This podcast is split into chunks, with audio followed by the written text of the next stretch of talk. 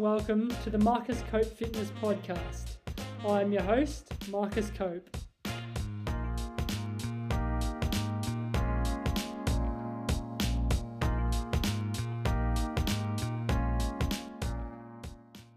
Welcome back. I've been looking forward to sharing this episode with you today. I got to chat with one of my favourite trainers and someone I look up to, Danny Kennedy. Danny is such a knowledgeable guy who provides great content. Enjoy. Welcome to the Marcus Cope Fitness Podcast, Danny. Thanks, mate. Thanks for having me on. I um I appreciate it. I've been looking for this chat all week, so you're one of my favourite trainers, and I learned lots of uh, lots from you. So it's uh, great to be. It's great for me to be able to get you on. Uh, how you Thanks, been? mate. anyway? I appreciate it. Yeah, look, I've been good. Um, just working away.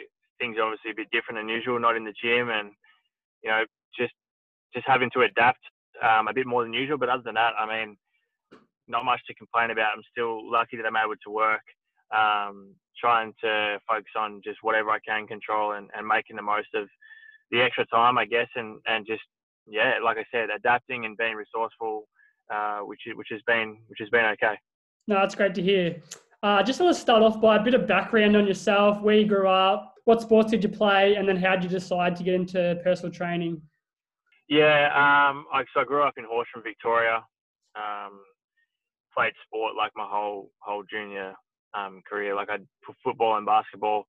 Always kind of preferring basketball over the two. Um, when kind of push come to shove, if I had to choose one or the other. And then um, in year 12, uh, like I, I started lifting weights and like getting in the gym at around about 16, 15, Yep. 16 years old, just because I was way too skinny. And one of my basketball coaches said that I should get in the gym and start to put on some size. And um, initially, I hated the gym. Like I, I did not enjoy it that much at all. Yeah, wasn't really my thing. I was much more of a runner. Like I loved running, came natural to me, more of a cardio type person. And then obviously fell in love with the gym after not too long, to be honest. Like saw some results and really started to get, uh, I guess, addicted to going to the gym. So when I was in year 12, I um, I did my certificate in personal training via correspondence. yep, Um, and I didn't really know if I was going to need it or whatever because my whole my whole uh, goal was to play basketball. Like I wanted to play basketball professionally, wanted to go to college and do all that stuff. And then um, I actually, you know, funnily enough, I end of 2011, so year 12, I decided to to stop playing basketball and focus on footy. yep, Uh, but then things changed pretty quickly, and within a couple of weeks, I was actually moving to, to Melbourne for basketball. And yeah, I've been in Melbourne ever since. So I moved here for two years for basketball.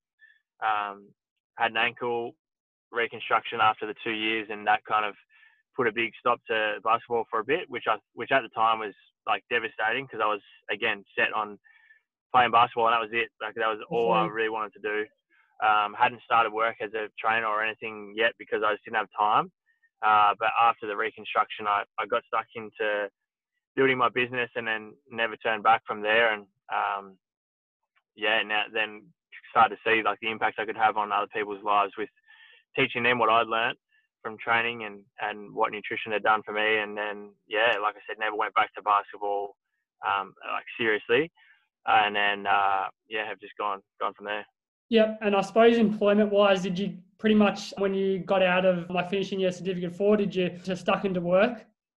Uh, I did. I did in Horsham while I was still in school. I, Yeah. I started working just as a gym instructor at um at the YMCA there, at a gym that I went to already, Yep, and was doing that like very like part time, like barely many hours at all. And then um, I'd actually just locked in a position to basically run the PT section there um, after year 12 because I'd, I'd applied for um, exercise and sports science at Deakin University. Yep. And um, I, I got in and then deferred that.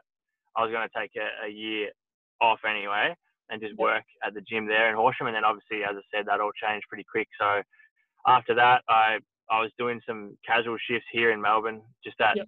MSAC down here as a gym instructor. Um, but other than that, like I was literally doing one or two shifts a week. It was like next to nothing. Um, but in that time, like I wasn't working, but I was still just doing a heap of my own research and study, and I was obsessed. I still am, but like obsessed with learning more about training and nutrition to be able to improve my own knowledge, which then helps me help other people as well. I just didn't know that it was going to go down this path to the point where it was like what I was doing for a living. It was more so just for my own interest at that time. But um, but yeah, so it was a big help. I suppose like business wise, as in taking time to slowly build up um, your business now. Yeah, it's taken uh, it's taken a long time. It, it definitely that was one thing that I tell. You know, I think you and I have spoken about a few times, and I talk to a lot of PTs that are just starting now um, yep. about my experience is that it just does not happen anywhere near as quickly as what you think it's going to happen. I thought that I was going to start as a PT, work in a busy gym, and be training like a full book of clients straight away. Because I was like, oh, there's plenty of members. I'm sure people want to train. Yep. It didn't happen like that. Um, took a, a long time. You know, like I started PT at the start of 2014 and, you know, 2020 now. And like it's, it took, it wasn't until probably 2000 and, to be honest, maybe 2017, 18, where I started to get to the point where I was comfortable with like, like being happy with how many clients I was training. Yep. Um, along that way, I started an online coaching business as well, which I think has just been like, without that, I don't even know whether I'd still be doing PT, to be honest. It's just, yeah.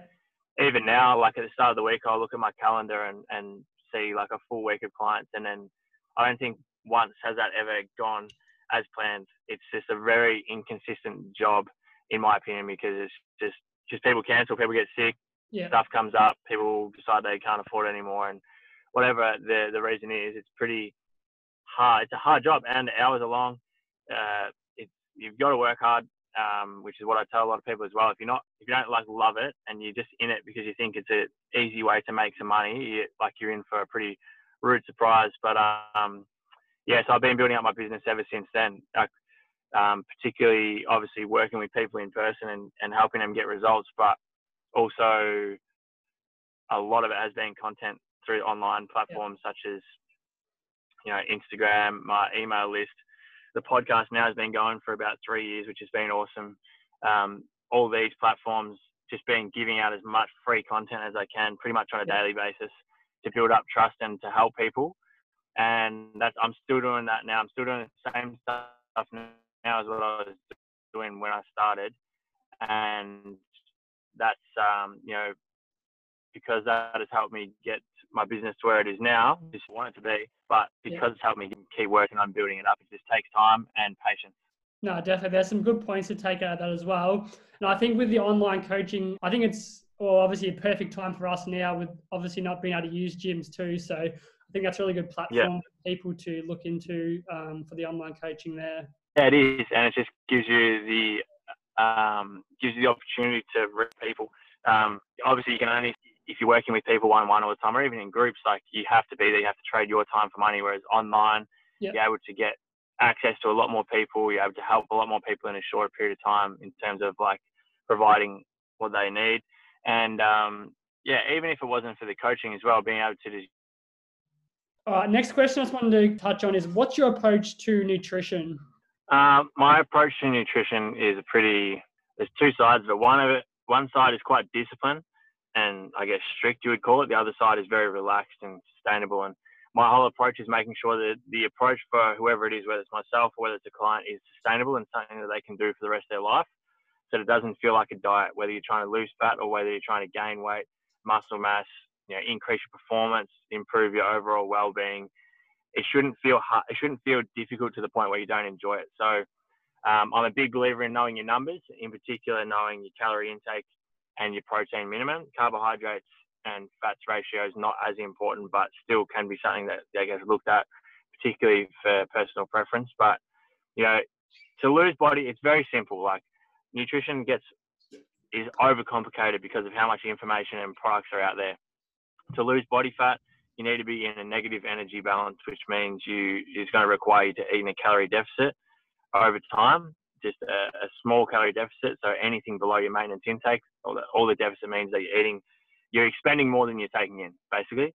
To gain muscle mass, to gain to gain weight, you need to be in a positive energy balance. So calorie surplus, eating slightly more than your maintenance intake. And that's all it takes. So once you know your, your calorie intake, which is very easy to track using apps such as things like MyFitnessPal, and there's plenty out there all you need to do is, is have a rough idea every day of how close you are to your calorie goal. Um, make sure you're eating your protein minimum, getting you know majority of your calorie intake from nutrient dense whole foods. I think that's really important as well.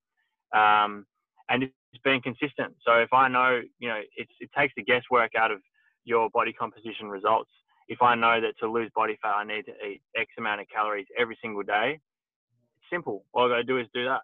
I mean, it doesn't matter how, yeah, I think the misconception is that there's good and bad food. There's no such yeah. thing as good and bad food. All food contains calories. And, you know, I use example often that you can eat too much brown rice, chicken breasts, and broccoli and gain fat. Yeah. Just as you can gain fat from eating too much pizza and, and burgers and drinking too much alcohol. Yeah. So keeping everything that you enjoy in the mix, but making sure everything's in moderation. Um, it's tracked every day, so that's the discipline side is that it needs to be tracked, or at least roughly, and yeah. it needs to be consistent. So if things aren't working, it's very easy to see what to change. It's just like I often say, it's like being the CEO of your own body. Yeah, definitely. running a business, everybody should know their numbers. You should know what's coming in, what's going out. When things don't work, you can have a look at the stats, look at the numbers to see why or why not um, things are working. Yeah. So it's the same with your body. If you know your numbers, it's a very, very, very simple process, and that's what I've been able to teach my clients and, and, and others for a long time now, regardless of whether it's someone that just wants to lose a few kilos or whether it's someone that wants to compete as a professional athlete or to get as lean as they've ever been in their life. It's all the same process. It just varies in in um, in how disciplined and strict you are with those numbers. So that's uh, yeah, that's my approach with nutrition. Yeah, awesome. Um, with your clients, do they have a much better understanding of when you explain nutrition to them? Yeah, it's simple. I mean, like I, yeah. I, a lot of clients that I work with have no idea about yeah. nutrition when we start. And like I'm confident to say that within two to four weeks, they are pretty much in complete control. Like they have an without a doubt, it does not take very long to teach someone that knows nothing about nutrition how to take complete control. And that's that's what my coaching is all about. Like it's not a great business model, but the idea of me coaching someone with nutrition is so that they don't need me. I don't want them to be able to have to rely on me telling them what to do to see results, and that's what a lot of programs offer. Yeah. Uh, follow this plan and you'll see results, but outside of that plan, the client has no idea what to do or why they're doing it. Yeah. I want to eliminate that. I want to eliminate that. It's yeah, like I said, I don't want them to need me. Uh, I suppose even with clients coming to you as well, do they have like some might not have like I suppose a healthy relationship with food, um, like food behaviors for them? Yeah, yeah. I mean that's often caused by, like I said, a lot of these copy and paste plans that people get given, um, yeah. a set intake of calories that's not relevant to them as an individual at all, and under eating and and and reoccurring cycles of that. So you know, the most common one is like to eat well from Monday to Friday and feel like you're doing really well, and on the weekends you just don't care. Yeah. And you overdo it, and and that creates a really unhealthy relationship with food because you see food as good or bad. Yeah. And when you have a meal such as pizza, in your mind you've stuffed the whole day up. Yeah. So that often leads to that vicious cycle of binge eating, or just saying I'll start again next week, or just letting the whole day blow out. And I use the example quite often of, you know, it's like if you eat a bad meal and then say that the rest of the day's done and you just say stuff it, I'm going to eat whatever and just eat as many calories as you can. It's like walking out of the house in the morning and seeing your car tire slashed or a flat tire, and then you go around and slash every other tire on your car as well because you go, oh, well, one's one's flat, so I may as well make the rest of them flat as well. It just makes, yeah. unless you're an absolute psycho, you would not do that. um, so so it, it, when you look at it that way, it's pretty straightforward. Like as I said, you have your calorie goal. You can fit those foods into your calorie goal as long as at the end of the day you're at the intake that you should be at. And if people can understand that, the whole nutrition thing comes very easy. There's no stress. There's no guesswork. It's just follow these very simple fundamental rules, and we're good to go. Perfect. Now there's some really good points there. I like. Next one, um, I wanted to ask, how important is like implementing the big lifts, like executing them well too? it's it's really important. I mean, that's something that I'm really big on as a coach, and I think other trainers should be as well. Is when you're starting with someone, you want to teach them the fundamentals exceptionally well. I uh, I often talk about executing exercises perfectly. Every rep should look and feel the same. It's a movement pattern. It's something that needs to be taught. Something that needs to be learned properly. It's not just like oh, grab these dumbbells and do a chest press and just do it how you think you should do it, or like yeah. what, how everyone else is doing it it's a skill. It's like learning how to play the guitar. When you learn, you shit out at it over time. You practice it properly. You learn the fundamentals. You, you repeat that practice, that perfect practice over again, and it becomes becomes easier. You become good at it. Yeah. So it's no different to lifting. It's movement patterns. Um, you know, even simple things like learning how to squat with your own body weight before putting a client underneath a bar. Mm. You know, these are very simple things, but they're the, they should be, you know, I say um, often like the base of a cake is all your compound lifts. The icing on the top is all your accessory exercise, the isolation stuff, and you know, like the bicep curls and the leg extensions, all that type of stuff. That's easy to learn. That's not the that shouldn't be the the meat of your program. Your your main part of your program should be your compound multi joint movements that are done exceptionally well, and it takes time to learn how to do them. And um, and a lot of clients as well. You know, when they come in, they want to just come to the gym and leave and feel like they've just been smashed. Yeah. For some people, that may be the goal, and if they're paying you, then maybe you should just give them that. Yeah. But for majority of people, you need to try and it's you got to try and get the client to buy in yeah. to the fact that you don't need to leave every time feeling like you've just done the hardest workout in the world. It's about progression. It's about learning. It's about implementing over time and progressing. Like starting at a at a low base and building up and build that foundation. So then when you you do know how to do all these lifts properly, when you have you've given your body time to acclimate and and and progress with the periodized program over time, you're then able to then go in and smash a session and feel like you've just done a, a huge, huge workout um, and and see see these results and, and have that feeling when you leave the gym and know that you've put in 100%. But there's a big difference between progression and just leaving the gym feeling hot and sweaty. Yeah. I mean, I could get I could get this guy that's walking on the other side of the street at the moment. I could tell him to come over here and take me for a workout for an hour Yeah. and he could make sure that at the end of the hour I'm absolutely smashed. It's Yeah. not that hard. Anyone can do that. But it takes someone with knowledge Yeah. and it takes practice and takes proper programming to be able to progress someone over time. Yeah, definitely. Uh, last one I just want to touch on. Give us your top three tips just for this isolation period. Top three tips in terms of what training We can go. We can go lifestyle, health, and fitness. I think the first one is to keep moving. Yep. So as I said at the start of this episode, you need to be able to adapt. So obviously most people don't have access to a gym at the moment if you're in Melbourne anyway. Um, so being able to adapt if you've got limited equipment, being able to then do different exercises that you're not used to doing or find other ways to overload the muscles or, you know, just change your workouts up a little bit and not just kind of say to yourself, if I can't go to the gym, then I won't worry at all. Keep moving, go out for walks. It's great to see a lot of people out um, exercising that probably wouldn't usually be doing it now. So that's the first thing. It's just really important, not only for your physical health, but particularly for your mental health, is that you need to keep keep active and, and keep that body moving. Second thing is keep some form of structure in your day.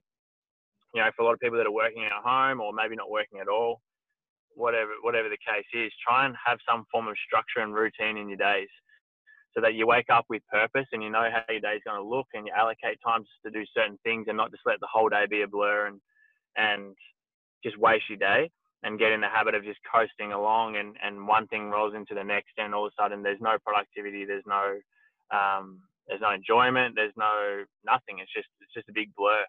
Try and avoid that you know like by setting a morning routine and daily habits um, you know planning out your day saying you know between this hour and this hour i'm going to do this in the afternoon i'm going to do this in the morning you know having having some form of structure and then i think the third thing is just making sure that you're taking care of your your mental health Yep. with things like meditation, with things like, you know, even t- stuff like this, like listening to podcasts, keeping some form of interaction with other people, whether it be FaceTime, going for a walk with someone. Um, it, you, yeah, mental health is, is, is the, should be your priority. Um, so learning, taking the time to learn new skills, learn new things, um, reading, like I said, in, engaging with other people as often as you possibly can. Um, and, and not getting too caught up on the news. Like uh, obviously Yeah. at the moment, as I said, wow, I've just seen the worst car park I've ever seen. Uh, in the uh, in the news at the moment, we uh, most oh it's getting worse. Most of the news is uh, uh, is negative. It's not good. Like Yeah. the the news channels are, are just feeding us just negative news over and over and over again. So if you Yeah. get if you're buying into that day in day out, that's all you're listening to, and then you go and talk to people on the street, and everyone out there is negative as well. Like it can't be. A, it's not going to come as a surprise if you're constantly not feeling great. So Definitely. You know, set your intentions for the day, meditate, make sure you've got a purpose, make sure you're setting some small goals and, and make the most out of your day to take care of your own headspace.